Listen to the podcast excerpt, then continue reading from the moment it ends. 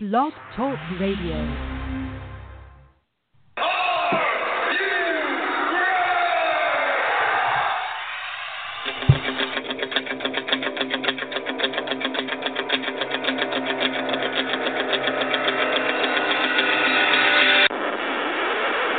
It's time for the Get Ready Show!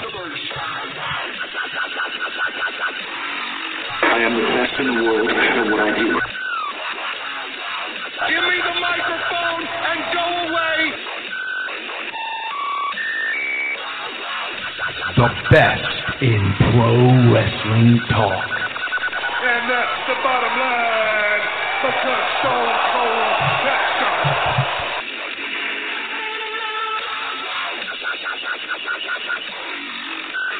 This right here is the future of wrestling. And it begins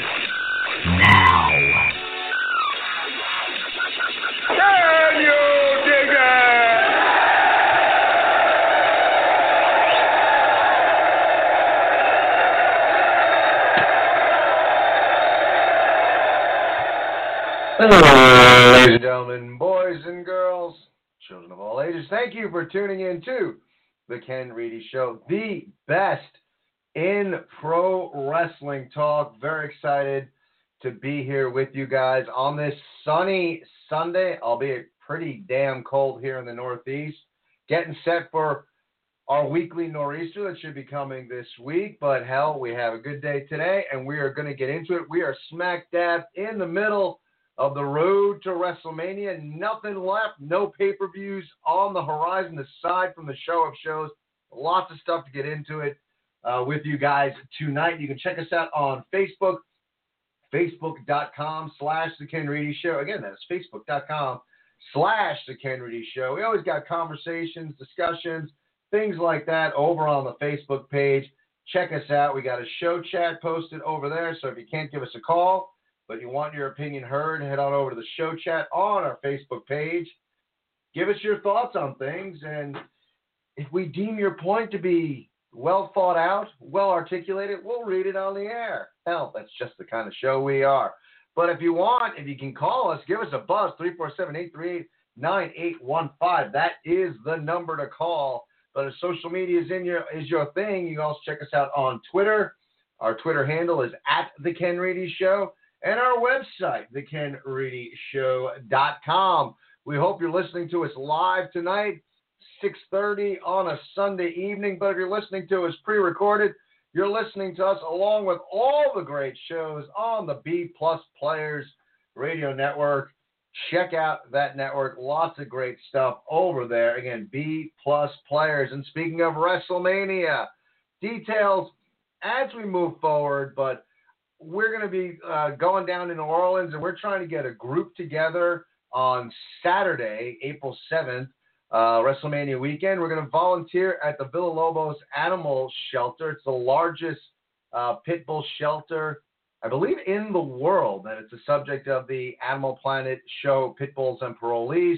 Looking to show that wrestling fans can do a lot of good aside from making up crazy chants. So if you're on board, again, details in the next few weeks as far as exactly where we're going to be there, but trying to get a group together to head on down to the Villalobos Animal Shelter the Saturday of WrestleMania weekend. So lots of stuff to get into. Fastlane last week. What's going to happen? Mania. Lots of news outside of TV. Crazy stuff. So to make heads or tail of it, to make sense of it all, couldn't do without my tag team partners on the line from Connecticut. Dave, how you doing this evening? Well, thank you for the warm introduction, Ken. Not as warm as it is, or I should say, it's it's not really warm outside like you mentioned earlier. But I do have a question to ask you. What pro wrestling podcast does a weather report weekly like we do? I mean, let's think about it here for a minute. Weekly in the Northeast, yes, we've been having some nor'easters. Snow has affected our schedules. You and I both work with with uh, with uh, people with disabilities, therefore affecting their their way of, of of getting to work every day. So therefore, we have snow days. So I'm just kind of curious what pro wrestling podcast out there dishes out all the dirt, gives their opinions, whether they're right or wrong. They give their opinions, and then gives us an in-depth weather report, especially in the wintertime here in the Northeast. I don't think it's anybody but the Ken Reedy Show. I think it's a good point. We're just we're so multifaceted. We're we're all over the place. So yeah, I mean, and it's crazy, man. I I still I'm so sick of the cold right now. Even though I've been enjoying, and I'm sure you have enjoying the days off.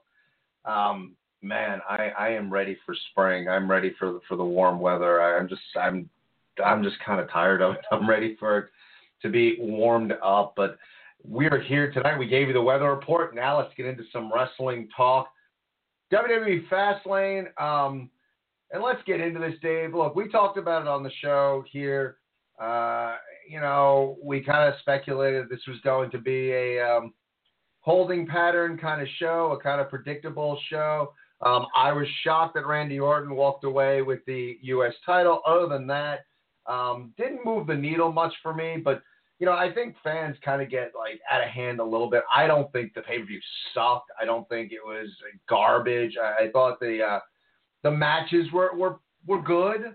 Um, I, I think bell to bell, we got some good stuff. Um, you know, we didn't get much in the way of, of the Undertaker. Uh, and looking forward towards WrestleMania, which um, you know I think sometimes the WWE is the victim of you know speculation out there on social media and the wrestling world. People speculating that is Taker going to show up? Is Taker going to do something? Is Taker going to get involved in the main event? No Undertaker for WWE Fastlane, so I get it if if you're disappointed with no Undertaker, but they didn't promise you an Undertaker, so you can't really fault the WWE for uh, your expectations on the show. Um, I, I, I, again, I, I think they gave us a very safe uh, holding pattern kind of pay per view, which still goes back to what I talked about last uh, last show. Is uh, this pay per view necessary between Rumble and, and WrestleMania? If you're going to throw a pay per view at us that essentially is going to maintain the status quo, is it really necessary? You know, I don't know. I'm not saying it is or it isn't but I think the question is worth asking. But um, Dave, again, I thought it was entertaining. Um, but again, no shockers, no real surprises, unless for me, unless you want to look at Orton winning the U.S. title. Um, bell to bell, I thought we got a, a decent pay per view, but but really and truly, um, nothing great coming out of Fastlane. What I took from Fastlane was a few things. Number one, I should have jumped on board with the pick with the Bludgeon Brothers interfering in the tag team title match with you and Rocky. I should have. I mean, uh, it was. And, I, and the funny thing is, like I said on last week's show, I was thinking about that pick and and and and going that direction before Sunday night, and I said, nah, you know what? Let me go a different route. You know, in hopes that it goes creatively a certain way. Sink or swim, I sunk in that case.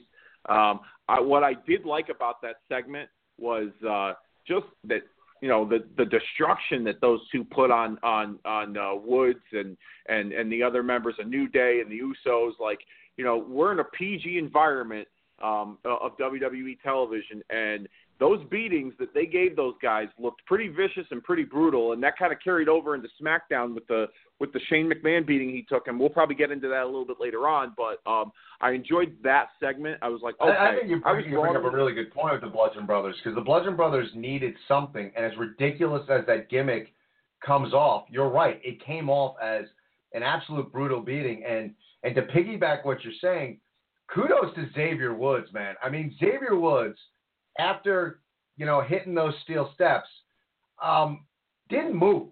I mean, he sold the hell out of having a back injury, and and to your point, like in a PG era, um, you know, if you're a kid and you're watching that, um, there was some gravity and seriousness to that segment, which to me the Bludgeon Brothers kind of needed, and and kudos to the Usos and New Day.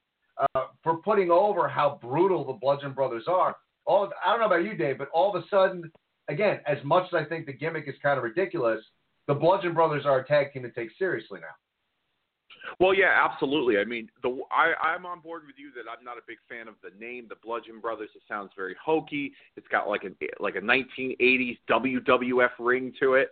Um, but they're the way that Harper and Rowan have, in some ways, stayed true to their characters from their days in the Wyatts, but adding a little bit more intensity to their work and to their style, this very like smash mouth, roughhouse kind of style that they bring in their matches. Like I've enjoyed those moments, the moments where they're in the ring and they're beating up the local talents each week on TV, and the the way that those little guys sell for them, and the way that New Day and the Usos sold five guys taking a beating from those two monsters. Like it it it was something cool to see. Um, it wasn't anything earth shattering, but I was like, okay, like we didn't get a definitive finish in this match, but they made up for it in the beating that they took. Um, I'm right there with you. I was kind of surprised Orton took the victory. Uh, I liked the match with him and Roode. I felt it told a good story, and I felt that um, you know Orton winning. I, I wasn't the biggest fan of it because I really feel like you know, Orton has been there, done that with everything, and yes, they made the point that he never won the United States title, but I thought I think the story would have been better that that's the one championship eluded him, and you know him coming up first, you know, getting the first shot at it and winning the title. I just didn't find any intrigue in it. Um, the Asuka surprise was pretty cool. Her coming out and pointing at the sign. Uh, we talked about it. You point at the sign, you get a match at WrestleMania. So next year, I'm jumping the railing at an event and I'm pointing at the WrestleMania sign, and let's see if I get booked. Uh, and the six pack challenge was fun. You know, they all went out and they, they, they tore the house down, but like you said, Ken, it, it was very holding pattern like. And if I were to say, if I were to rate this show, I'd give it a, a B plus in, in in ring action. Um, I wouldn't really grade it on storytelling because there wasn't really anything that really jumped out at me. But uh, I would call this a really good episode of SmackDown. That's what I would look at Fastlane. That's how I. That's what I took from it the other night. Yeah, I agree with you. I mean, I think we got like some some fun stuff, some good stuff. Um, you know, and and piggybacking kind of what you're saying about Roode and Orton, I still think you know I don't know. I mean, I love Bobby Roode. I'm a Bobby Roode fan. I, I don't know how he's resonating right now. Great entrance. Um, you know, I, I think there's a lot there, but I kind of thought that he needed that belt right now. And Orton does not. Um, it was something that you could have told the story that it is the belt that continues to elude Orton, at least for, for a period of time. Um, you know, so when when I look at the outcome of that match, I'm just like, I, you know, a, a bit of a head scratcher. And again, I, you know, you don't know what the plans are for the rest of 2018 for Orton, for Roode. Um, you know, what direction they want to go with those characters. Um, but for now, being like a short term kind of thing, um, yeah, it was just kind of, it left me my scratching my head a little bit. But I'm right there with you. I think we got a, a solid B, B plus kind of pay per view um, but something that really doesn't move the needle uh, much at all. And yeah, you're right. It's like a, a good, you know, it's almost like like the, the WWE would would you know be better served, maybe not a pay per view, but a, a, special event on the network. Um, it did come off as a really good episode of SmackDown, but um, you know we'll see what happens going forward as the pay per view schedule changes.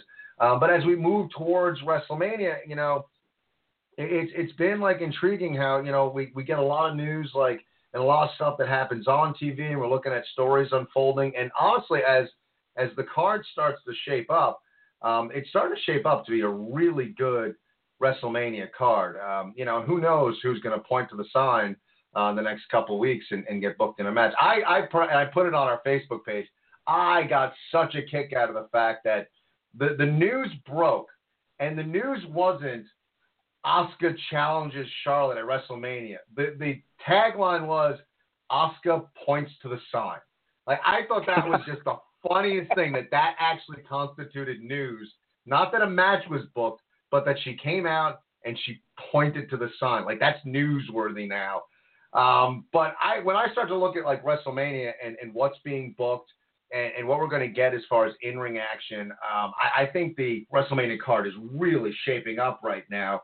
Um, and like I said, we're getting news inside and outside of the ring. And, you know, one of the biggest news stories this week, Dave, uh, Fabulous Moolah Ladies Battle Royal that was supposed to uh, happen at, at WrestleMania. Um, lots of controversy surrounding uh, Moolah being uh, immortalized in this. And, and I'll be honest with you, you know, first off, I wasn't the biggest fan of it being named after anybody because to me, Andre the Giant's Andre the Giant period. And I love the whole idea that there's an Andre the Giant Memorial Battle Royal at WrestleMania. It gives a, there's a traditional WrestleMania, and I like that. Um, I, I, don't like that that idea of well, there's a men's version, there has to be a women's version, and, and, and like it's kind of a, a weird back and forth. And it just seemed initially when I heard it was booked, it seemed a little forced to me to like, well, there's a guys Memorial Battle Royal, so let's let's pick a female wrestler that's passed away and create another battle royal. So I, it seemed forced to me. Um, but looking forward, as things came up, I was not aware of the stuff that that Moolah was apparently involved in. Uh, you know, uh, ranging from uh, abuses, uh, stealing uh, pay, or, or, requiring percentages of people's pay. Um, having women uh, beaten if they refuse to have sex with certain guys. I mean, the scandals that were out there, I honestly like, and, and shame on me, was not well informed to know that that Moolah was tied to this stuff. You wonder about the stuff that the WWE may or may not have known in, in past. Um, but but shame on them for not knowing and uh, you know using her name to to immortalize this battle royal. Social media blew up uh, when the name came out, and consequently, the WWE has changed their tune. They've taken Moolah's name off of the Battle Royal. And, you know, this is one of those situations, Dave, that we've talked about it time and time again. And this is where the WWE paints themselves into a corner. Moolah's name right now on the website, still a member of the WWE Hall of Fame. Um, all this stuff comes out, and and you you start to look at stuff where you know, okay, there's like there's there's Jimmy Snuka who um, was acquitted years ago of a crime, uh, you know, albeit murder, but acquitted. Went to the Hall of Fame after that. A DA trying to make a name for himself brings the, the case back to light, and the WWE pulls Snuka's name. Um, Hulk Hogan, you know, says something he shouldn't say behind closed doors, being filmed when he shouldn't, when he didn't know he was being filmed. Um, Obviously, it's Hulk Hogan, lots of controversy, likeness pulled. Now this stuff comes to light, and and now like I mean, when I look at that stuff, I'm like, all right, you know, Hulk Hogan, you know, as heinous as it was, said a racial slur behind closed doors when he didn't know he was being taped. Moolah was sex trafficking and abusing, and, and but her likeness is still there now, and I think it's just it it becomes a slippery slope with the WWE if you're gonna and I, I don't think anyone should be pulled. Once they're in, it should be in. But when you start to quantify that, well, like is Hulk Hogan's offense really worse than what Moolah may have done in her past? So it, it's crazy when you look at you know the WWE. What is their role in social consciousness? What is their role as far as you know pulling people out? Um, how much should they be researching? Um, you know, from being and Dave, you've been in locker rooms, you've been around wrestlers. You know, the wrestling business is the epitome of, you know, great wrestler, not necessarily a great person. Um, it can be, and I, I love the business, but it can be a very seedy business. Um, there are a lot of people in the wrestling business that are looking to take advantage of other people in the business that don't know any better, naive individuals in the business, and it seems like that's what Moolah was preying on. Um, but where does the social responsibility of the WWE begin and end? On camera, Moolah was an all-time great. Um, she revolutionized women's wrestling on camera. Um, you know, is it the WWE's responsibility to research and overly research everybody that they might be honoring? Um, where exactly does that begin and end? And, and Dave, I'm asking a question because honestly, I don't know.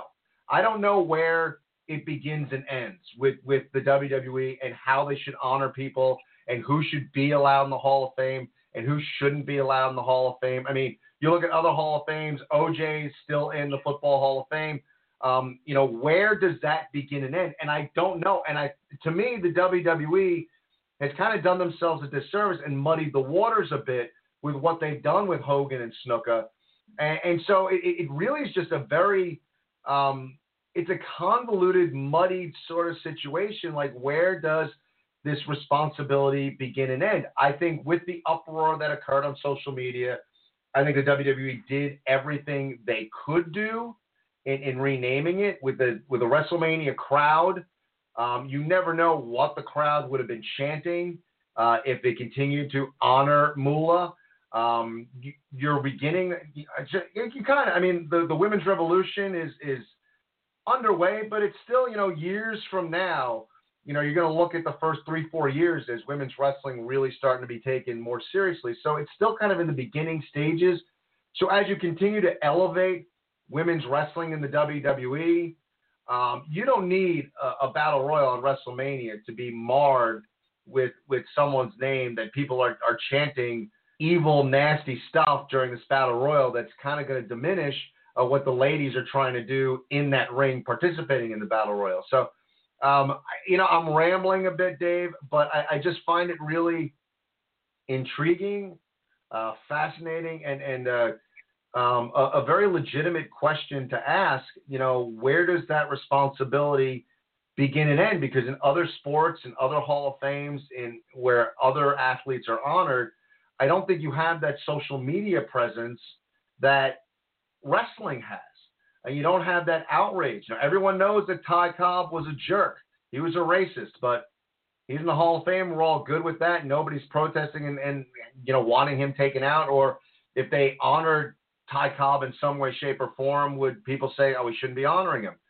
So it, it, it's interesting, and, and I don't know what the right or wrong answer is, but I, I think it's a fascinating discussion, and I'm curious um, your take on it, Dave. I was surprised at the, at the outcry. I wasn't well aware of what Moolah's past had entailed, um, but really interesting stuff to come out this week uh, once it was named the uh, Moolah Memorial Battle Royal. As you were going through your your uh, your statement regarding this this situation with Moolah, and you were trying to you know find the right answer, I was trying to figure out an answer myself. Um, and I don't know if I can give you a right or wrong answer. I, I don't know if I can give you a clear answer. I can give you my take on a few things um, regarding this regarding this situation and where it begins and where it ends with this Hall of Fame. I mean, let's be perfectly honest here. Okay, Sunny has been known to participate in adult activities that are being filmed on camera, and she's in the Hall of Fame. Mike Tyson is in the celebrity wing of the WWE Hall of Fame. Mike Tyson served multiple stints in prison, one of those stints which resulted from being charged and convicted of rape. Okay? Yet he's still in the WWE Hall of Fame. You mentioned Snuka, okay? Acquitted of all charges. But the DA brings up, you know, the, the DA brings up the case again and wants to retry him, and WWE pulls his name. Now, as much of a Hulk Hogan fan as I am, Ken, and I and I know where you're coming from here, and for the most part, I could say I agree with you. But the difference between the Hogan situation and the Moolah situation is that what Hogan said was fact. It's recorded. It's out there. It's on the internet forever. It's never going to go away. Moolah, these are all allegations. She's never been brought to court. She's never been charged with, with any crimes of, of this uh, uh, of this nature. These are all accusations made from people. Not saying that these accusations are false or true, but they're what they are is accusations, plain and simple. Um, I was not aware of the sexual stuff that Moolah is being accused of. Now, a few months back, you're a big avid listener like I am to something to wrestle with with Bruce Pritchard, and Bruce did a watch along episode where um, him and Conrad watched the 1987 Survivor Series and uh, on the WWE Network, and they encourage the listeners to mute the TV and watch it, and you can you know listen to the alternate commentary on the podcast. And Moolah um, was in a Survivor Series match with with a bunch of other girls, and this was news to me when I was watching it. But Conrad and Bruce brought up the the, the stories that yes, it is true. Moolah had control over a lot of women in the industry that she trained. She owned a farm in South Carolina, and a lot of these women that she trained lived with her. And basically, she charged them rent, she charged them for road expenses, she charged them for food. She she took a percentage of their pay, no matter what whether whether it was big or small. She took a percentage. A lot of people said it was a large cut.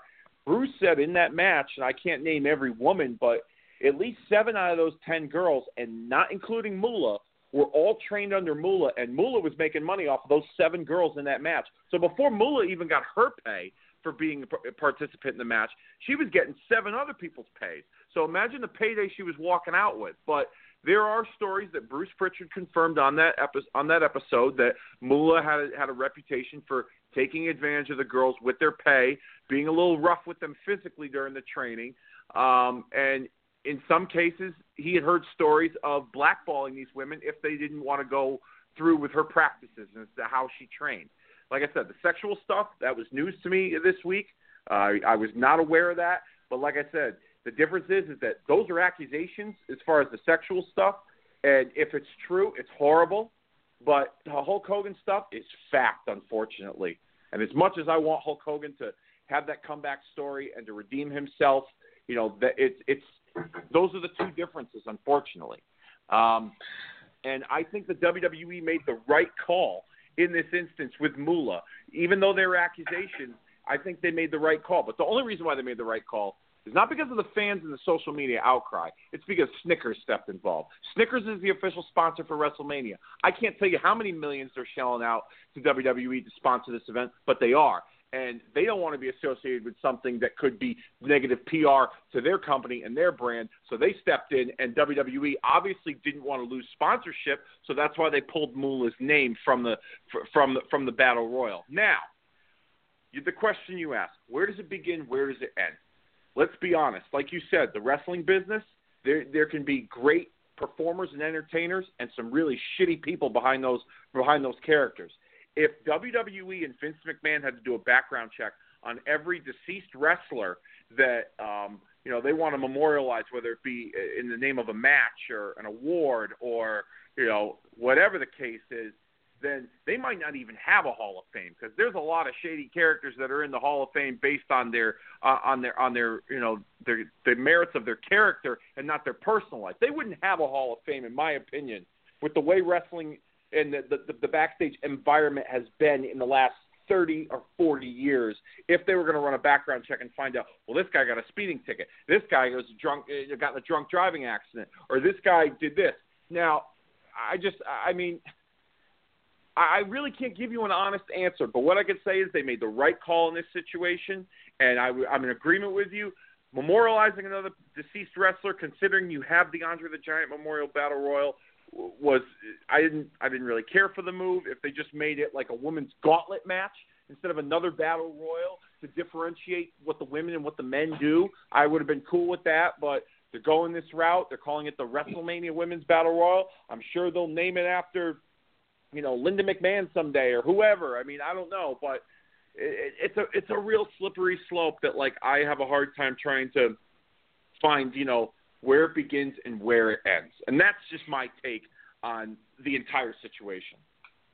And I, and I think that's a good take, and I, and, and that's why I love doing the show, and and you know it's fun having these conversations. But man, like you know, if you're listening to the show, uh, you know this country in general right now, um, you know, it, it's okay to discuss issues and, and maybe not have a, a black and white clear answer. And and I and I really like your take because we're kind of both on the same uh, boat. I mean, we might differ in in, in certain aspects, but um, there's no really right or wrong answer. It's it's a complicated subject and, and it's a difficult subject. And I, and I wish more like people in this country could look at issues and say, um, all right, like you know, there's no right or wrong answer, but let's let's see if we can come to a consensus. And you know, both of us thinking, I mean, we're, our simple little wrestling world that we're talking about, but when you when you look at this, you know, uh, in the context of wrestling, like it's a complicated matter, and the WWE, a publicly traded company, uh, a company that markets itself to families, uh, you know, like what is their responsibility? And and it's it's it's tough to navigate those waters. And as much as you know, you're right. Like I see what you're saying. Hulk Hogan, it's fact. It, it's it was caught on video. Uh, it's there for all the world to see. However, he said a bad word. I mean, essentially, you're taking the greatest of all time and and trying to erase him from wrestling history because he said a bad word. Um, for me, you know, I tend to lean towards um, let's just keep the Hall of Fame and leave it alone. Like if you if you don't want to sell T-shirts from someone anymore, fine. You want to take their likeness off the website, fine. But when it comes to the context of the Hall of Fame, let's just leave that alone. And you know, I, I think Dave, you know, to to your point, if you started doing background checks on on all these guys, um, you know, there might not be a Hall of Fame. And where where do you go with that moving forward? Again, my point is Hulk Hogan said a bad word. Uh, you know what happens if some wrestler that's that's in the Hall of Fame, uh, you know, winds up uh, d- d- domestic abuse. Um, winds up getting a speeding ticket, like you said. You know, something comes up. Where do they go? Which is God, I always forget this alarms on my phone. It's time for my dog to get his toothbrush brushed. What was Brush that? teeth. The dog needs a teeth I'm gonna run out right now. Um, God damn it! No, I'm just kidding. but it is it's it's a it's a slippery slope. You know, where exactly do you go? And I'm gonna actually go out to the phones because we got a caller on the line. Don't recognize this number offhand. It looks vaguely familiar, but I don't remember who it is. So just go out there, see what their take is on this. Caller, are you there? Yeah, what's up? What's going on? Who is this? Uh, it's Dwayne Hadley. Remember me, brother? Yeah, yeah. How you doing, man? What's going on? Good, not much, dude. Um, can I just say something? Regardless if anybody else believes or not, whoever is in the Hall of Fame or is taken out, they're a Hall of Fame in our minds. As marks, we have who we believe are Hall of Famers: Hulk Hogan. Um, anybody else? Even even if the WWE says, "Oh, you know, Hulk Hogan said a naughty, said a bad word," yes, that was bad for his brand and that was bad for the WWE. But no matter what he, there's, there's people that have done a lot worse than that. He's still a Hall of Famer, and I mean, I don't know. It's just, I mean, I, I, I'm, I'm trying. To is this is this making sense to you, dude?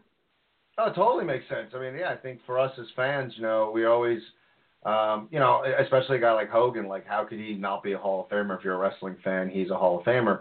Um, you know, regardless of what the WWE decides decides to do. So I get, you know, in, in our hearts, he, he's still a Hall of Famer.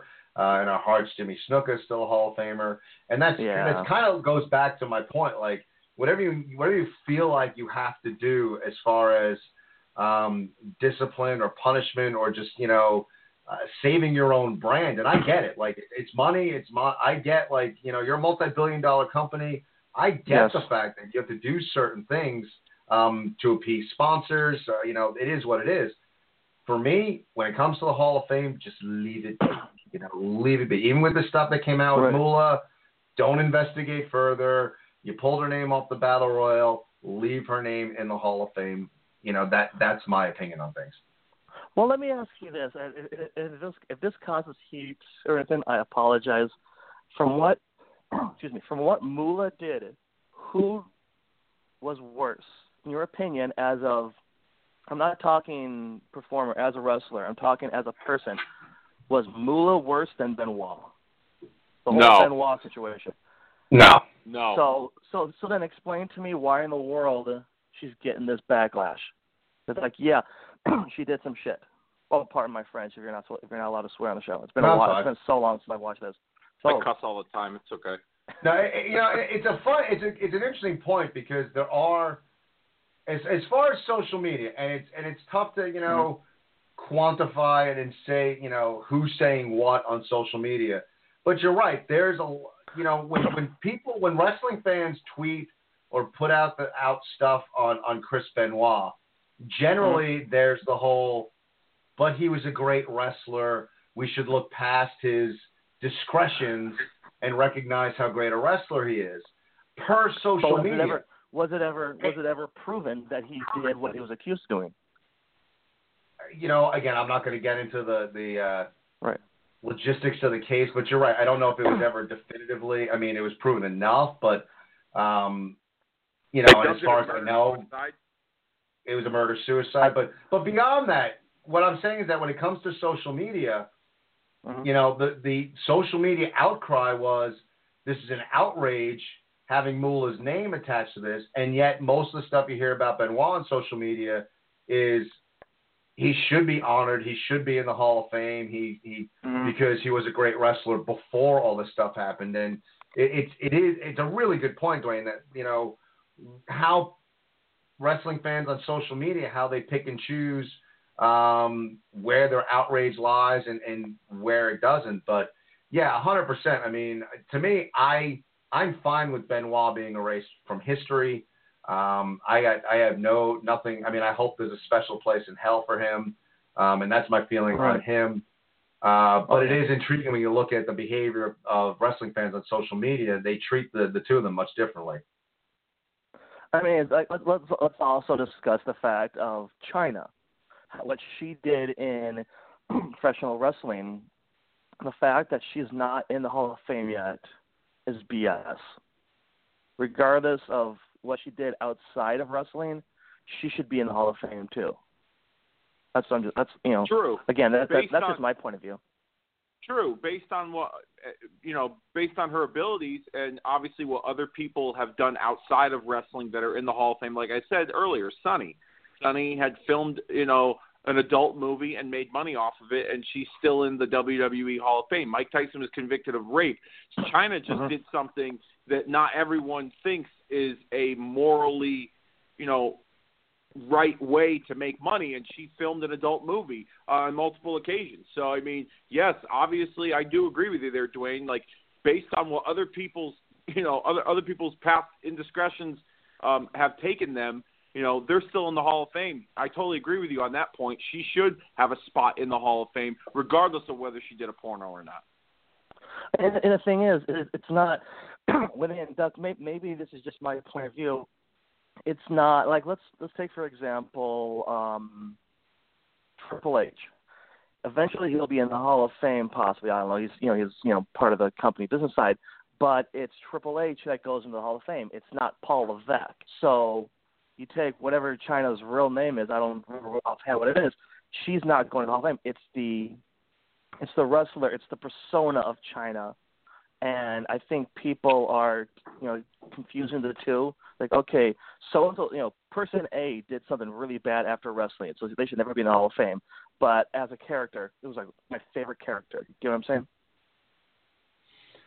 No, and, and that's honestly that's that's another really good point. You know, when you look at some of the guys that have gone to the Hall of Fame, you know, um, I mean, correct me if I'm wrong, but it was like Razor Ramon went into the Hall of Fame, not Scott Hall. Um, Yeah. you know, it's it's it's interesting that you know that and that, and honestly, I think the WWE uh, when it comes to the Hall of Fame and how they induct people and how uh, perhaps they discipline quote unquote certain individuals, uh, that would be a, a really good company line to um, you know take that you know Hulk Hogan didn't use a racial slur, Terry Bollea did and and Yes, Terry exactly. Bollea is not part of uh, you know our business. Hulk Hogan is, and that's Yeah. that's kind of a way that you could look at certain things that that Joanie Laurer did a- did a porno. Uh, Chyna was an all-time great female wrestler, um, and, and something that we we never saw before or since. So uh, you know, it is it is kind of a way as far as taking a company line uh, going forward with the Hall of Fame. Uh, I, I do think that's kind of an interesting take to look at. You know, hey, the the on-screen persona, the on-screen persona is what's going into the Hall of Fame. What the person may have done in their personal lives does not concern what the Hall of Fame is all about. Absolutely, absolutely. Great stuff, Dwayne. Thanks, thanks for calling, man. Don't be a stranger. This is this is great stuff. Good hearing from you, and we'll hopefully talk to you Yeah, real and I soon, man. apologize. It's been it's it's been a while since I've watched. it. I've been going through a lot of personal stuff, and then I see a text, uh, face a message on Facebook about chat. Like, oh yeah, it's been a long time since I've listened to Ken's show, and dude, your show is still it- it's really good. I can't believe it's been a long time since I've listened to it. No, it's great. Thanks for calling. Don't be a stranger, man. And, and whatever whatever you're going through, hopefully, uh, you know, Thanks, there's a light at the end of the tunnel. Make through with, with uh, you know, get through it all, and uh, all the best to you, man. Absolutely, take it easy, man. Take it easy. Um, and, and Dave, I'm curious, like your thought. I thought that was a really interesting way to, to look at it. And again, as, as a company line, just to kind of take, you know, and, and back to your point, like the the multiple times that, that Mike Tyson has, has been in, in jail, and uh, you know, I think Sunny got got arrested recently. I mean, she's she's you know, it's like you want to get drunk, drink every time Sunny's arrested recently. Um, but if you look at just you know, the Mike Tyson that's in the Hall of Fame is the persona that was on WWE television, not the guy that was arrested for rape. Sonny, it was a persona that was on television that uh, is going into the Hall of Fame and remaining in the Hall of Fame, not the, the individual with an alcohol problem that is, has been arrested multiple times. And, um, you know, that might be a way for the WWE to kind of uh, not touch the Hall of Fame and kind of take a company line and say it's it's the characters that are in there.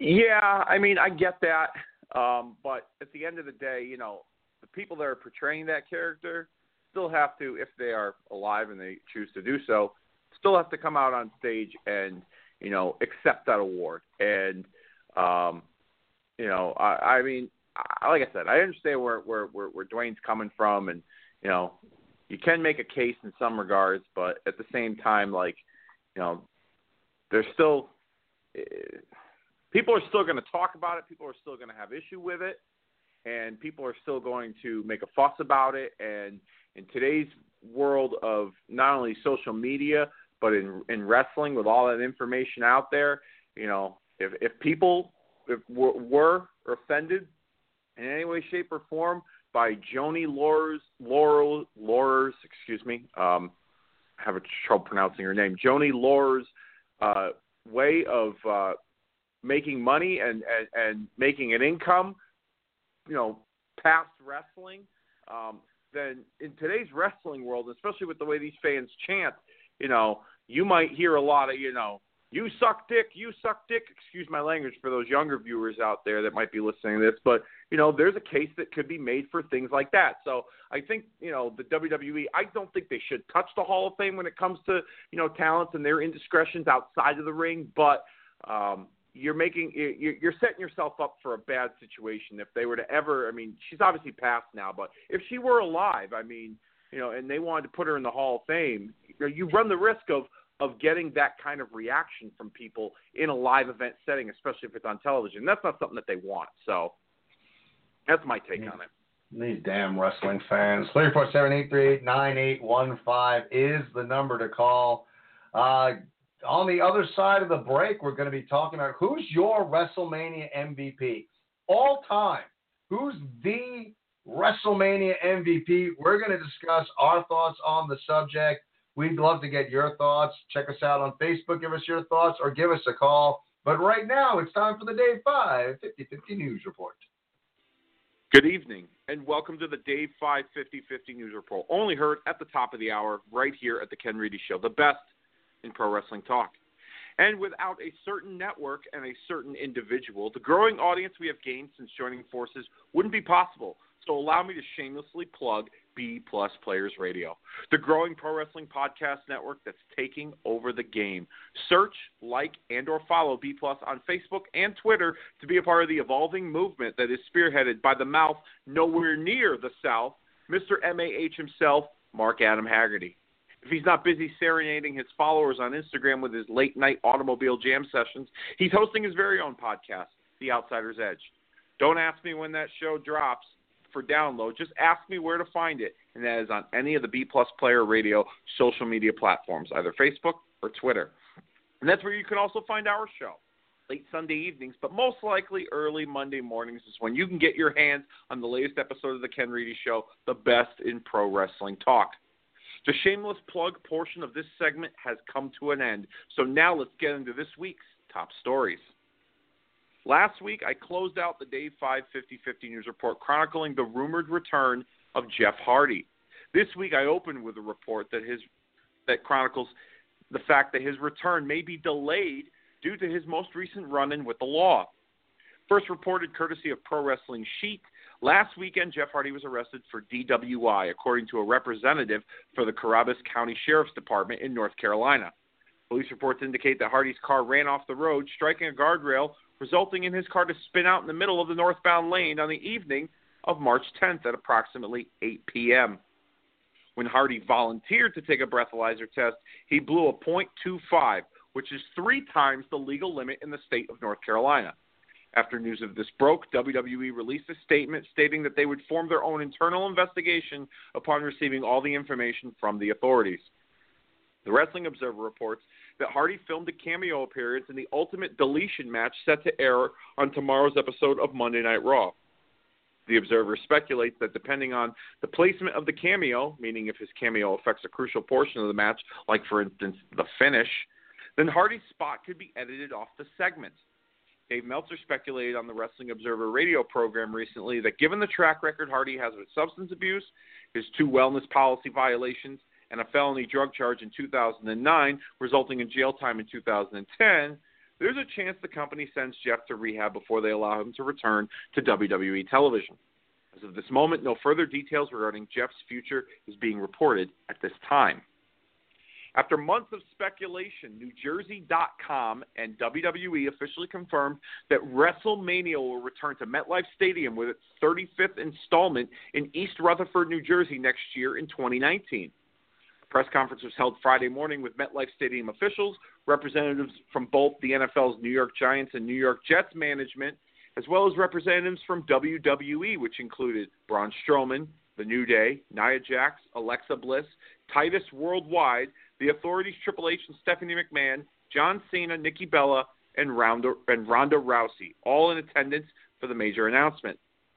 Unlike the last time WrestleMania came to the New York, New Jersey area, all other weekend events will be held at the Barclays Center in Brooklyn, New York. That includes the Hall of Fame induction ceremony, NXT TakeOver, as well as Raw and SmackDown. The location for WWE Fan Access event has not been announced at this time. Back in 2013, Access was held in the concourse of the old Meadowlands Arena, or as it was known when it shut down, the Izod Center. The Hall of Fame ceremony took place at Madison Square Garden, while Raw emanated from the Izod Center. Following news from that, there's talk now that SummerSlam 2019 will not be held at the Barclays Center in Brooklyn due to the city hosting a number of WrestleMania weekend related events earlier in the year. Speculation is that SummerSlam could be held in another location, unknown at this time, but highly likely to be held in a stadium venue, possibly a Major League Baseball stadium. In a previous incarnation of the Dave 5, I reported on potential plans for WWE bringing SummerSlam to Boston and Fenway Park, home of MLB's Boston Red Sox. Now, I'm not saying that this is a stadium WWE is looking to run. However, it wouldn't surprise me if they were considered a candidate. On the flip side, it wouldn't surprise me if WWE chose a much newer facility to hold the event, as they've been known to want to work in much newer accommodating buildings, and Fenway Park isn't exactly a spring chicken of outdoor venues. My third story this week the future of Rey Mysterio has been a topic of news as of late here on the Dave 5 50 News Report. And this week, I can report that Mysterio's future does not involve WWE in the immediate future, as it's been highly publicized and rumored for quite some time.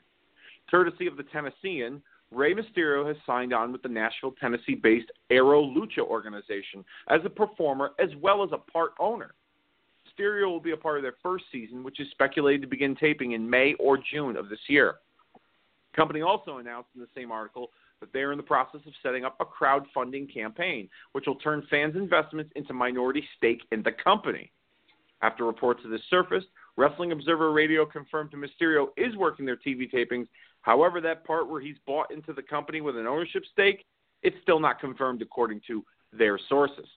Take that however you will, but the Observer did point out that despite the signing, Mysterio and WWE are still in discussions about a potential working relationship in the very near future.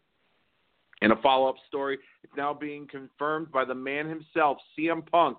He will return to the octagon and mixed martial arts.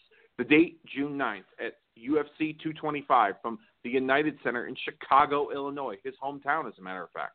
His opponent at this time, well, that's undetermined. However, Jason David Frank, who is best known as the Green Power Ranger from the, the hit 90s kids television show Mighty Morphin Power Rangers, has offered up his services for Punk's next fight. Regardless of who is tasked for the challenge, I personally hope they finish what Mickey Gall started and end Punk's pipe dream of thinking he stands a chance in the world of mixed martial arts. Spoiler alert, I still think CM Punk's an asshole. And for my final story this week, there is new developments on the contractual status of one Daniel Bryan. According to multiple wrestling media outlets, Bryan's WWE contract is set to expire on September 23rd of this year, which means that his rumored participation for Cody Rhodes' All In event will not come to fruition as the date for that event is set for Labor Day weekend on September 1st. The interesting detail to mention in this story is that Bryan does not have a 90 day no compete clause in his current WWE contract. Normally, when WWE releases a talent, they are still paid for a 90 day period, but are unable to work for another company during that time frame. If this is indeed true, and WWE can't come to terms on a new deal with Daniel Bryan, then once his contract expires, he could go anywhere he chooses immediately. Bryan has spoken publicly in recent months that if WWE were unable to clear him by WrestleMania, then he is assuming he will never wrestle for the company again. Bryan is still expressing his interest in returning to active competition, even if that means wrestling anywhere else other than WWE. In a recent interview with The National, Bryan was cautiously optimistic he'd be cleared based on the fact that every doctor WWE has sent him to has cleared him for in ring action. Bryan did say, however, that he truly doesn't know, nor does he think WWE's medical personal, personnel know, if he can return to action by this upcoming WrestleMania. And speaking of WrestleMania, it's been rumored that Bryan's role on this year's this year's show will come in the form of a guest referee capacity. The match he would be participating in would involve Kevin Owens, Sami Zayn, and Shane McMahon in a triple threat match, with the alter with the alternative possibility of another individual tag teaming with Shane McMahon against Kevin Owens and Sami Zayn. If Bryan were cleared, and speculation has it that he would be that individual teaming with Shane to take on Owens and Zayn in that tag team match. The Wrestling Observer speculates that Daniel Bryan's WrestleMania status may have changed recently, as it was rumored last week that Kevin Owens and Sami Zayn would be participating in the Andre the Giant Memorial Battle Royal, while Shane would work a singles match with Dolph Ziggler. But it appears those plans have changed, resulting in Owens versus Zayn being made official for the card. But judging by last Tuesday night's angle with Shane McMahon and the buildup they all have and on TV in the last several months, expect the match to change in the coming weeks. What that could be, it's unknown at this time. There you have it, folks. Thanks for tuning into the Dave. Check back here next week for more informative pro wrestling gossip that only I can deliver in my own eloquent way. Speaking of gossip, we have more of that this next hour. So without further ado, let's send it back to Ken. Take it away. Good stuff as always. And we had something there. I'm, I'm curious your thoughts. Some news that kind of broke. Uh, we haven't gotten an, an, official statement, but um, perhaps it looks like Mark Henry might be going into the WWE Hall of Fame this year. Um, you know, I'm curious your thoughts if this winds up being true. I'm a big Mark Henry fan. I I see Mark Henry as a Hall of Famer, but I do look at you know if if the rumors are true and what's coming out is true, that's a quick turnaround for uh, Mark Henry going into the Hall of Fame as far as retiring and then hitting the Hall of Fame. I don't know exactly when it comes to wrestling in the WWE. Um, what whenever commentators say first ballot Hall of Famer, um, it seems to me like Mark Henry, uh, if he is going to the Hall of Fame, is pretty close to whatever constitutes a first ballot Hall of Famer when it comes to the WWE. But I'm curious your thoughts, Dave. If, if this winds up being true, um, it's a pretty stacked class already. Um, to me, I don't know. If I was the WWE, I would hold um, hold back and kind of induct Mark Henry uh, maybe down the road a piece, but uh, might be going in. Looks like a good class. But um, your thoughts on Mark Henry? First of all, that whole first ballot Hall of Famer stuff that they say on TV is a bunch of bullshit. Okay, it's just done to put over. It's just done to put over the talents, abilities, and to make you believe like, holy cow, this guy, you know, he's going to get into the Hall of Fame someday. Like, I mean, I'm pretty sure we all know that. They they they name dropped Shawn Michaels when he was active as you know Jr. That's a first ballot Hall of Famer there, that heartbreak kid. You know, so I mean, he it, it, it's it's it, that's just that's just a gimmick and a marketing ploy. Um, this is a little bit of a stacked class this year, um, and, and I'm I'm kind of looking. I mean, I'm kind of looking forward to a few of the inductions. I'm look the mo- the one I'm looking forward to the most is the Jeff Jarrett one because that one kind of took me by surprise. I think it took a lot of people by surprise. I mean, the guy who you know, in a sense, was trying to become Vince McMahon's rival for the last 16 years by building TNA and building up a lot of big stars and and and and now he's kind of out of the game. He's gone through some personal issues. Uh, he just had a, a stint in rehab not too long ago for uh, substance abuse, and now he's getting put into the Hall of Fame. I find that quite interesting, based on the fact that when Jake Roberts and Scott Hall had been lobbied to be put in the Hall of Fame by Diamond Dallas Page, WWE management told DDP, "Hey man, let's wait and see how long these guys can stay sober, and then we could dangle the carrot in front of them. Let's make them work for it." And I feel like Jarrett, who has had no affiliation with the company in the last 16 years, has uh, you know all of a sudden he gets out of rehab, and it's like boom, he goes from rehab to the Hall of Fame. So um, I'm interesting to see um, what's behind that. Is there more to it? Is, is Jarrett going to have a role in the company? Uh, is he going to be a part of the developmental program? You know, what's going to take place with Jeff Jarrett and WWE. So I'm kind of curious. Um, and that one, like I said, that threw me for a loop. I'm looking forward to that speech, and I hope that uh, you know maybe Bruce Pritchard makes a cameo during the speech, and they can do a duet of uh, "With My Baby Tonight." But to, now that I've just rambled on, and I apologize. The Mark Henry question, um, he really hasn't like officially retired or officially stepped away from in-ring competition. He's been involved in some matches.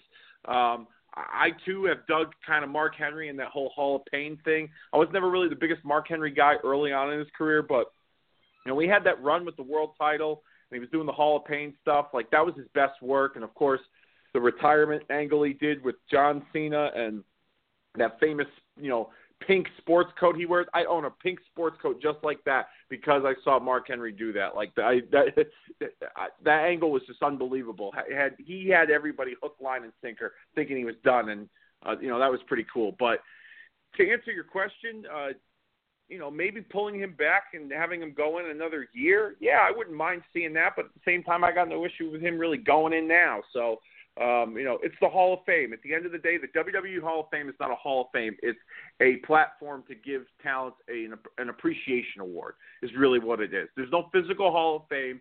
We can't go somewhere and drive and look at memorabilia. Okay, the closest thing that we'll ever get to a WWE Hall of Fame is going to fan access every year and seeing all the memorabilia there. So, with that being said, whether he goes in this year, next year, the following year, whatever, it doesn't matter. He's deserving to go in. He's contributed a lot He's been, uh, you know, a guy that um, went through some setbacks with injuries and character changes, but he still maintained some relevance. And you know, he was in the Royal Rumble, I think, last year, and he got a pretty big pop. Um, and he hadn't been on TV for a while, so he's definitely still relevant when he comes out. And uh, you know, that's my take on Mark Henry. You know, go if he goes in, great, congratulations. Yeah, it's a quick turnaround though, and congratulations, honestly, to our friends over there, Busted Open on Sirius XM two of their co-hosts could possibly be going into the Hall of Fame in one class. Busted Open. Maybe next year, Busted Open will go into the Hall of Fame. Anyway, let's get into. You know, Dave, this is your idea, and we've kind of discussed it and uh, gone back and forth, and and the conversation kind of stemmed from Shawn Michaels being called or calling himself Mr. WrestleMania. And and it kind of stemmed from there, like who truly is Mr. WrestleMania, or kind of how we're putting it, the all time WrestleMania MVP. Is it in fact Shawn Michaels, or is that hyperbole and there are other individuals that deserve that sort of moniker? I mean, you're you're looking at a rich history. We're coming upon WrestleMania 34. There are a lot of names that you could throw out there that could be the WrestleMania MVP. 347-838-9815 is the number to call you want to give us your uh, WrestleMania MVP, give us a call. If you can't call us, go over to the Facebook page. Let us know who your WrestleMania MVP is. And we're, we're looking all time. We're going all time, you know, 30, 33 years as of now of WrestleManias. Who is your WrestleMania MVP? And again, Dave, I, I think when you look at it, there are a lot of names that you could make cases for. Um, but I'm curious because I actually started looking this and, and I was like looking up different records and I was trying to, you know, take my own opinion and, and kind of uh, look at like stats. So I, I kind of looked at a lot of stuff, did a lot of research. Uh, I shouldn't say a lot, a lot for me. There's a lot of research for me because beyond like looking at a Wikipedia page these days, that's like research. So I did more than that. Um, I'm curious your thoughts, Dave. Like how you how you attacked this, how you looked at it, who you looked at uh, when you were trying to determine uh, who your WrestleMania MVP would be. Um, I looked at it in not a very simple way, but um, in, in some ways, like you, I attacked it in different areas. But the main focus, the main um, my my main goal behind it was to take certain guys from each era, and I kind of like split it off by certain years and figure out which guy had the most impact on WrestleMania during that era.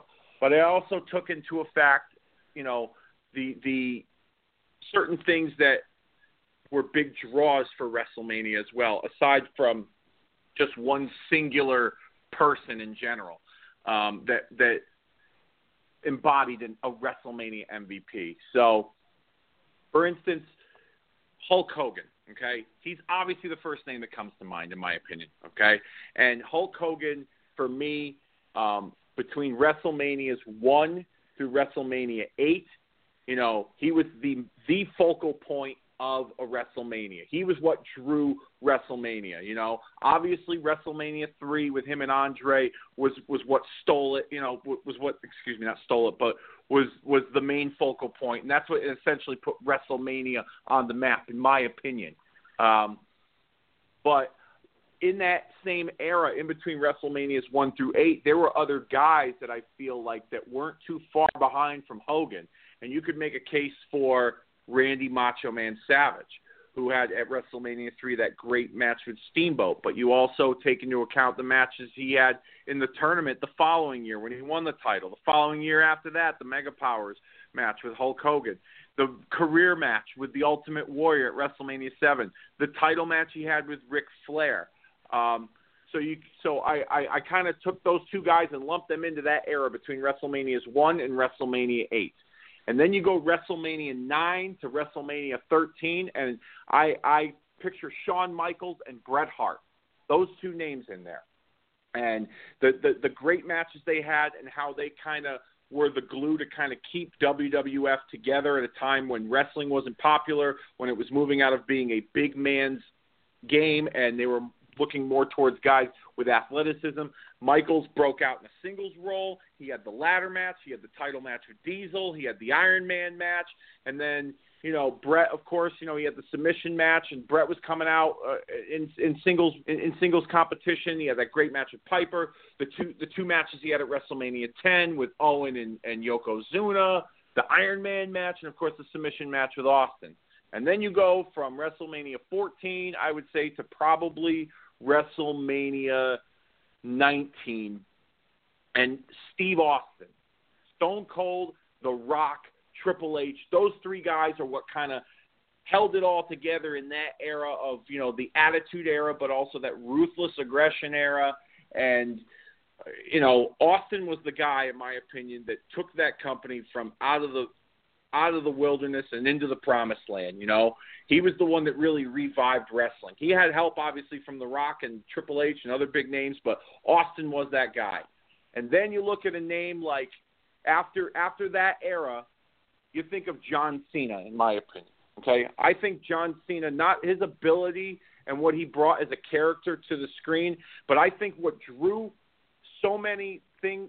I think what drew WrestleMania when John Cena was involved was his relationship with the audience.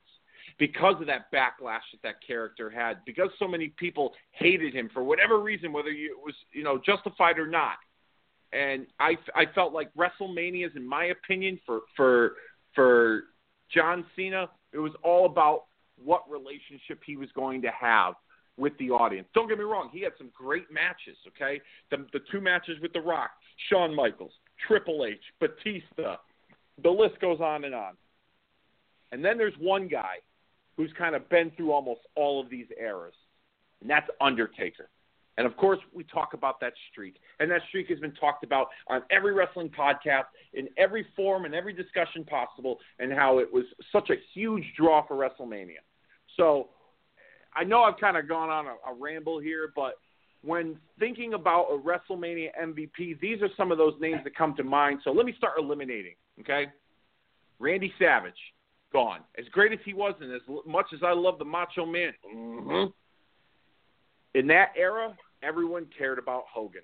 So much so that when that tournament came and Randy Savage won that tournament, Hogan had to be out there with him to kind of give him that, as Bruce Pritchard would say, a little bit of that Hulk dust, so that the people could really gravitate more to Randy. Not that they didn't have a reason before, but to kind of put him over the top and on the same level with Hogan. But during those WrestleManias, Hogan was that guy. Okay? Let's eliminate Bret Hart. Okay? As great as Bret Hart was, a lot of people weren't buying tickets to WrestleMania to see Bret Hart wrestle. The name WrestleMania itself was what was selling it. All right? So, in my opinion, that era was dominated by Shawn Michaels. Then you have Steve Austin. Take Rock and Triple H out of that equation. Austin was the guy. His intensity, the rivalry with McMahon, the rivalries he had with The Rock that headlined three WrestleManias, just something off the charts. And then, like I said, Cena. That relationship he had with the audience, and then Undertaker. Okay, to me, narrowing it down with all these things and all these factors. Okay, now let's start eliminating. For me personally, I'd pull John Cena out. As great as he is, WrestleMania is a name that sells itself, and I don't think Cena was the one guy to really sell WrestleMania.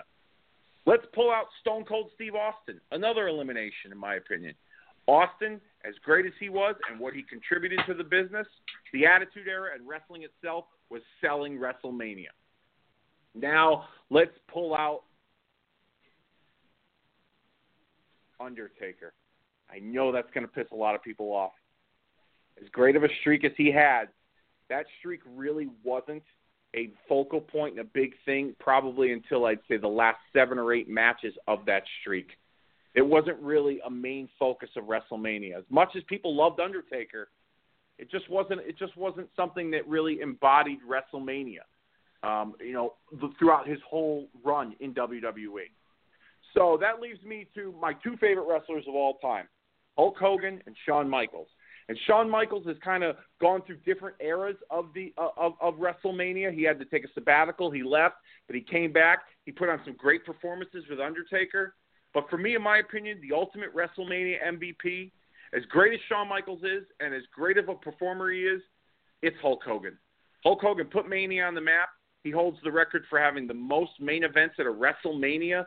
You know, like I said, WrestleManias one through eight were all about Hulk Hogan. And if it wasn't for Hulk Hogan, there wouldn't be a WrestleMania, in my opinion. He definitely embodies what being an MVP at WrestleMania is. That's my take on it. It's interesting, like how you you you went at. It, it's funny because first off, you know, before looking like really looking up anything, I, you know, it's one of those things where you know when you hear about Hall of Fame and, and even in other sports, and you listen. I listen to a lot of sports radio, and people debate Hall of Famers and there is a belief with with a lot of fans and a lot of people that host shows such as this that um, if you have to debate it, then the person's not a Hall of Famer. That the, the idea is that it, it, a Hall of Fame should be an all-time great. So if you're debating whether they need they should be or shouldn't be, then they're not. Um, now I don't know if I believe that 100%, but that was kind of when I looked at who my WrestleMania MVP was.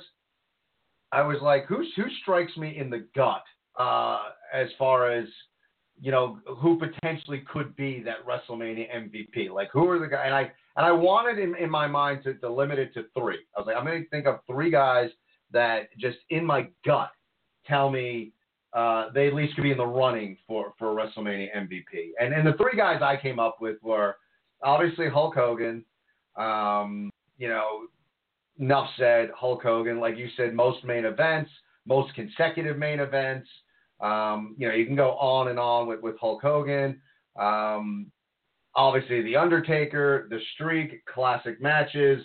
Um, you know, most matches at, at, a WrestleMania, most wins at a WrestleMania. You can go on and on. And and the third guy I had on the on my list was obviously Kid Rock. I kid. It was John Cena. John Cena was the third guy on my list. Um, you know, and, and I know like when people are like, probably listening to it, wow, like you know, Austin's not there, Michael's not. Like immediately, Michaels got eliminated from uh, my WrestleMania MVP. I'm a Bret guy. Bret was not on there.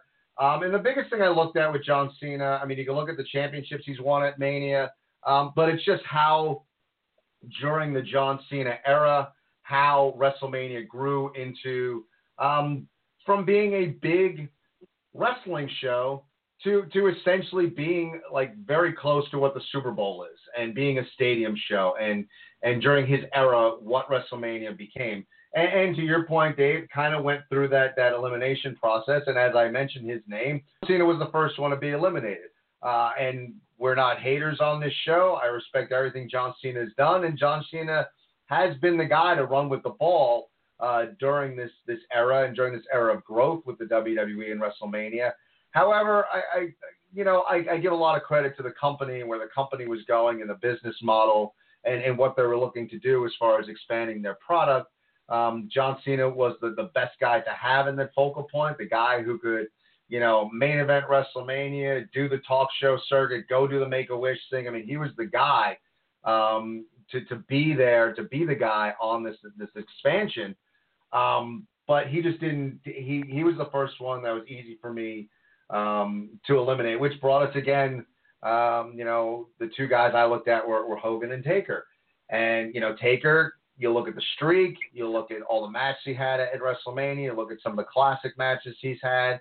Um, you know, one of the things I looked at with Hogan that struck me um, as I was looking at all these guys at, at Manias and, and, and things they've done. And, you know, I'm a storyteller kind of fan. Like, I like good storytelling, uh, and that's what drew me to wrestling. And when I started looking at Hulk Hogan and Hulk Hogan's WrestleMania career, and, and you know, we, we touched upon obviously that he, uh, you know, most consecutive main events, most main events. But when you look at storytelling, that you know, all right, go back to like before WrestleMania 3, and you have Andre turns on Hogan, which leads us to WrestleMania 3, okay? And that's something, obviously, in, in the, the history of wrestling that everyone looks at as such a big deal.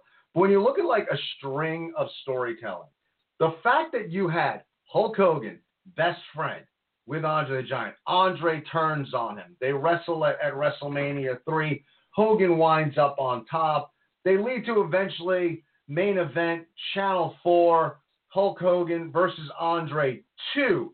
Andre comes out on top. How much for the plastic surgery, brother? How much?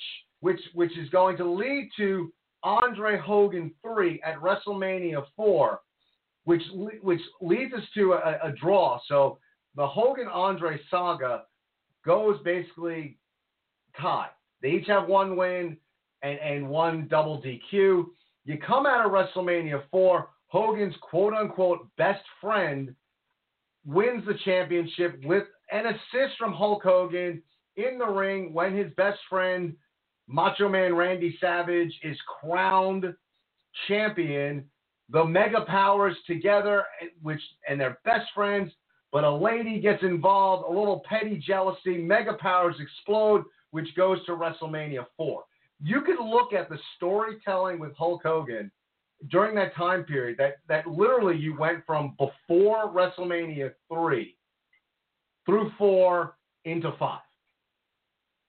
That to me is like some of the best storytelling that I've ever seen in pro wrestling. And when I started to look at it, I was like, wow, like they really strung this. And look, other things happened. I get it. I'm not going to get into, you know, it wasn't just that.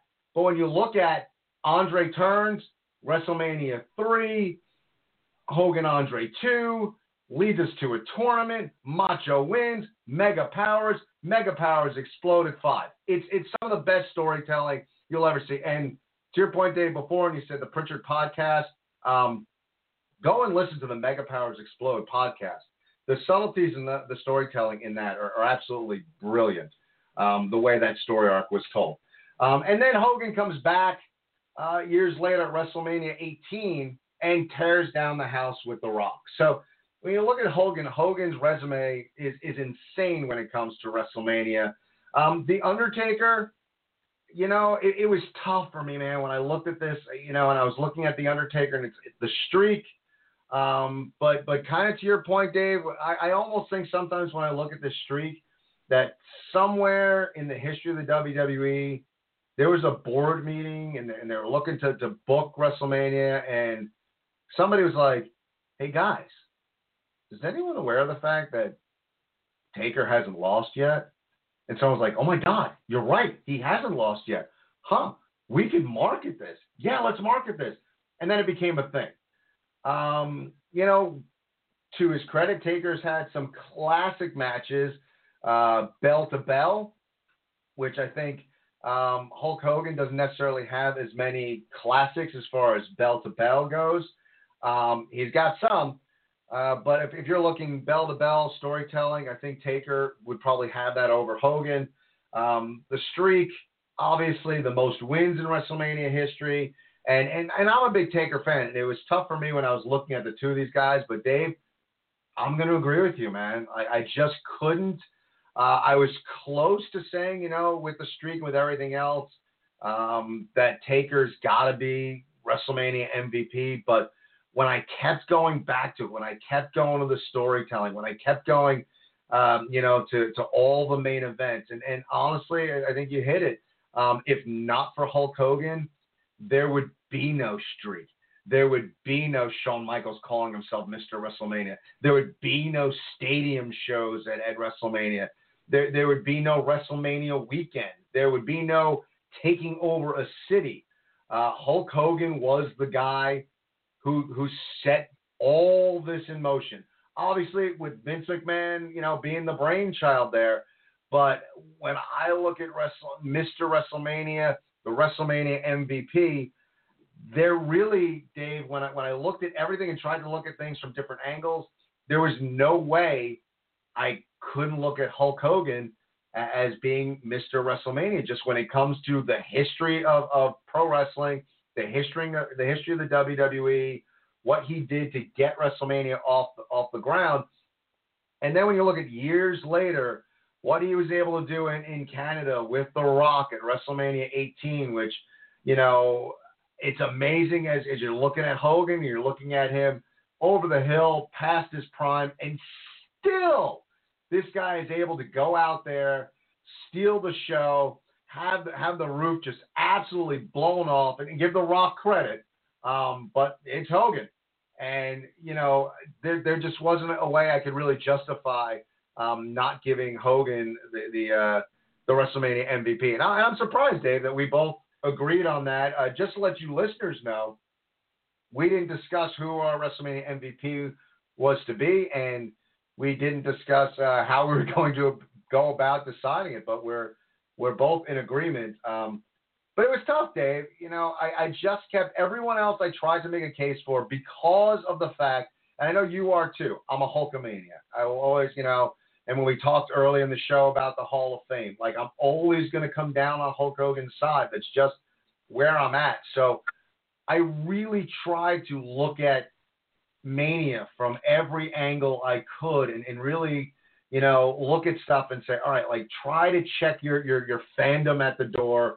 Try to look at everything objectively and really come up with a, a, a clear cut decision on who the WrestleMania MVP needs to be. And and honestly, Dave, as as as I try to check my bias, I just get coming back to, wow, you know, WrestleMania is like this this uh, this weird brainchild of Vince McMahon, but you have Hulk Hogan and Mr. T in the main event of one, and it's a success. And you know, WrestleMania, you know, who knows if it's going to survive? And then you get, you know, Hogan Andre at WrestleMania three, you know, and it's just when when you look at all of that stuff, and and you know Hogan goes out there in four and gives gives uh, Macho Man the rub. You know he gives Warrior the rub at WrestleMania. Just um, you know he gives The Rock the rub at 18. It just everything that that Hogan has done. Hogan was always a big player. Hogan was always a main eventer. Hogan was not the guy who's going to be holding down the mid card. And and honestly, Dave, there was no way I could give the WrestleMania MVP to anybody else. Yeah, I, I, I, I would have to agree with you. I think too what narrowed it down for me was that like Hogan had more attributes that I agreed with than some of the others. Like Hogan didn't have as many classics as Shawn Michaels and Undertaker, but he headlined eight WrestleManias. And when I'm talking headlining eight WrestleManias, he was the focal point of eight WrestleManias. Okay, as a kid, and people may argue this with me, and I love Macho Man, but people cared more about Hogan trying to get that title back in that tournament than Macho Man winning it. I was a as a young fan at WrestleMania four. You know, I wanted Hogan to win because he got screwed by DiBiase. But if Hogan didn't win, Savage was my replacement. And I, at the end of the day, as a fan, I won. But people cared more about Hogan and his climb to the top because he got screwed a month prior at, at Saturday night's main event. No doubt about it. Anyone want to argue with that? please, by all means, call this show or make plans to be a part of the next next week's show. If you want to argue with me, I have no problem debating with you whatsoever. Um, but like I said, Hogan had more attributes than than than he had the most attributes that me for me that qualified as a WrestleMania MVP. There's one match though that I think you should check out and our listeners should check out, and maybe just the whole WrestleMania in general. This is a very underrated WrestleMania, but WrestleMania 19 from Safeco Field in Seattle. Hogan and McMahon. That match yes. as 20 years 20 years in the making. Okay, now think about this for a minute. Okay, Hogan and McMahon was the, the, the their likenesses and their images were on is on the cover of the WrestleMania 19 DVD, which I still own, by the way. And they were a major focal point of that show. But think about the other matches on that card that could have easily been a major focal point of that show that in some ways you could almost forget about Hogan and McMahon, but it'd be hard not to. Kurt Angle and Brock Lesnar for the WWE Championship. Austin and Rock, the third and final encounter between them two, which so happens was Austin's final match in the history of the business. Shawn Michaels and Chris Jericho, Michaels' first WrestleMania in five years. I mean, Triple H and Booker T for the World Heavyweight title. You had a loaded card. You want to go back and watch an awesome WrestleMania? You go back and watch WrestleMania 19. I they're they're currently it's this week's episode on the Bruce Pritchard podcast, going over the the the ins and outs of things that led up to that event and the event itself. But in regards to Hogan and McMahon on that show, Hogan and McMahon, two guys who are obviously past their prime. I wouldn't say over the hill. They entertained like like no other. Like to me, that's one of my favorite Hulk Hogan matches to watch. And if Hogan were to say at that time, "I'm walking away, I'm done," it would have been so fitting and so perfect to do it against the guy that he helped revolutionized the industry with, and that's Vince McMahon. So you ever want to go back and look at a, a Hogan WrestleMania match? This gets forgotten a lot, but Hogan McMahon, that street fight, the when Piper made the appearance and and and and hit Hogan with the lead pipe, and they had the referee, the, the screw job referee from Montreal, the French kid that was in McMahon's pocket. It was just a great match, a fun match all around. Bell to bell, it's not any kind of technical wrestling masterpiece, but from an entertainment standpoint, a storytelling standpoint, holy cow, it was it was just an awesome presentation. And that was the thing, man. You know, it's it's wrestling, it's pro wrestling, it's entertainment, and the one thing I've always like had a problem with is, you know, oh, Hogan's great, but in ring he wasn't good. No, man, in ring, Hogan told stories, and wrestling's about storytelling, and and Hogan could tell stories, not getting up on the top rope, not you know jumping uh, you know off the top rope onto the concrete outside. Um, Hogan didn't use spots to tell stories. Hogan in that ring uh, used his charisma, used his selling. That's how he told stories. So when people say, you know, if you want to tell me Hogan wasn't athletic, as athletic, uh, his spots weren't as interesting, fine. When you say in ring, man, Hogan told stories in ring, and and Hogan was great at, at, at giving things gravity. And uh, you're right, like that was a match. You know, nobody's going to say, hey, technically that was you know that the most athletic match I've ever seen, but Vince and Hogan told a story. And I want to go back to, to WrestleMania 4, which, you know, is interesting that you're right. You know, when, when you were going into that tournament and if you lived through it, and that's the, the, the main thing with pro wrestling that's really difficult, you could go back and watch. You know, if you're like 25 years old whatever, you're younger, and you go back and watch some of these things, there's no way you you cannot conceptualize what it was like when you were a kid living through it, and that's tough. And there's no way you can do that. I mean, it's just you got to take our words for it. Um, it. It's a much different entity when you live through it as opposed to going back and watching it. Um, when you went into four, yeah, it, it was Andre three, and you were looking for Hogan to have his comeuppance and make his way through that tournament and get that belt again. That was it. You know, as a kid, like, you know, for, you know, all intents and purposes, it was like Hogan was the only champ we had known. He had had that belt for four years. It was unthinkable, unthinkable for him to lose that belt on, on the main event.